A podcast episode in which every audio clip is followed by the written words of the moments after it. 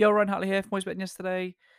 Uh, one of the things that I'm setting up for our Master Heart and Mind leaders this month in September is to really journey with this sense of identity, being really clear on who we are, um, what we stand for, what we care about, what we're good at, what we're not good at, how we respond under pressure, um, all of our strengths, all of our flaws, um, and this sense of who we are becoming, um, and letting go of all that um, that, maybe the world has said about us that is no longer serving or true. And um, it's got me really thinking about my own identity. And, you know, I, I've shared with you a couple of times how um, my dad left when, when I was six months old. And, you know, I, I kept the name. I, I, I'm I'm a Hartley. And um, my mum later remarried after, you know, when I was three.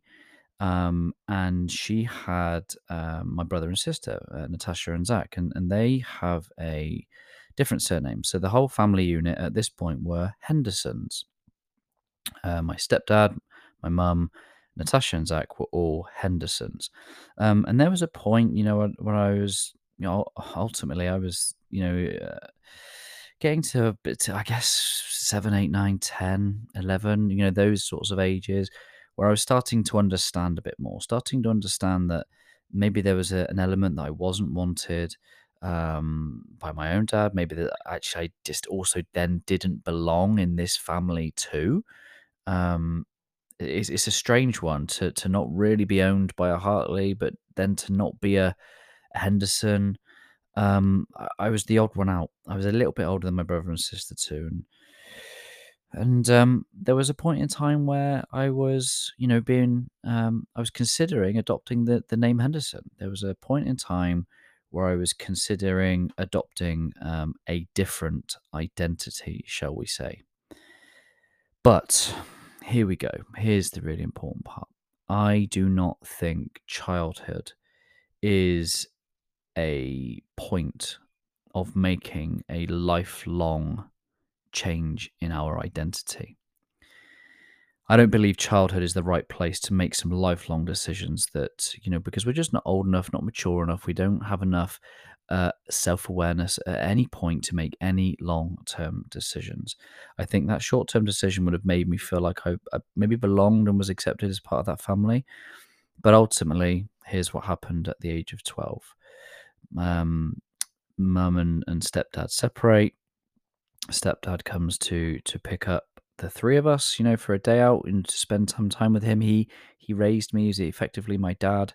Um, all all that I'd ever known at the age of twelve, and um, comes to pick us all up. I uh, see the car pull up out the side of the front of the house, and um, and there was just something that I would just needed to get from upstairs. I think I'd forgotten something I wanted to take with with me, um, and I came down and he had left with Natasha and Zach. And uh,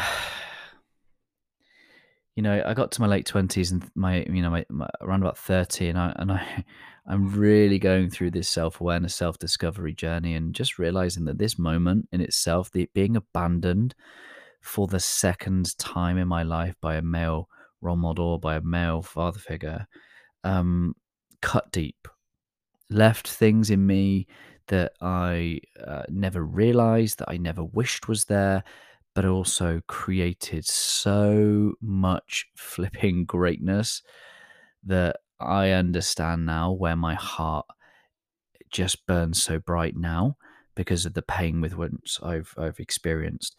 And here's the most liberating and empowering thing that I can share with you about my identity is that my identity as a Hartley, as the leader of Team Hartley, as the father of Corey and Brooke, as the husband of Lisa, I am doing all that I can to create my own identity, to define it my own way. I think if I'd have been confused along the way, if I'd have been made a Henderson along the way, would I feel so passionately, so strongly, so purposefully, so values based? I don't believe I would. I can't love all that I am and all that I stand for and all that I've created if I hate what got me here. I truly believe that. Doesn't mean to say that those memories and those stories don't still carry an element of pain. They are scars, they are thorns in my flesh.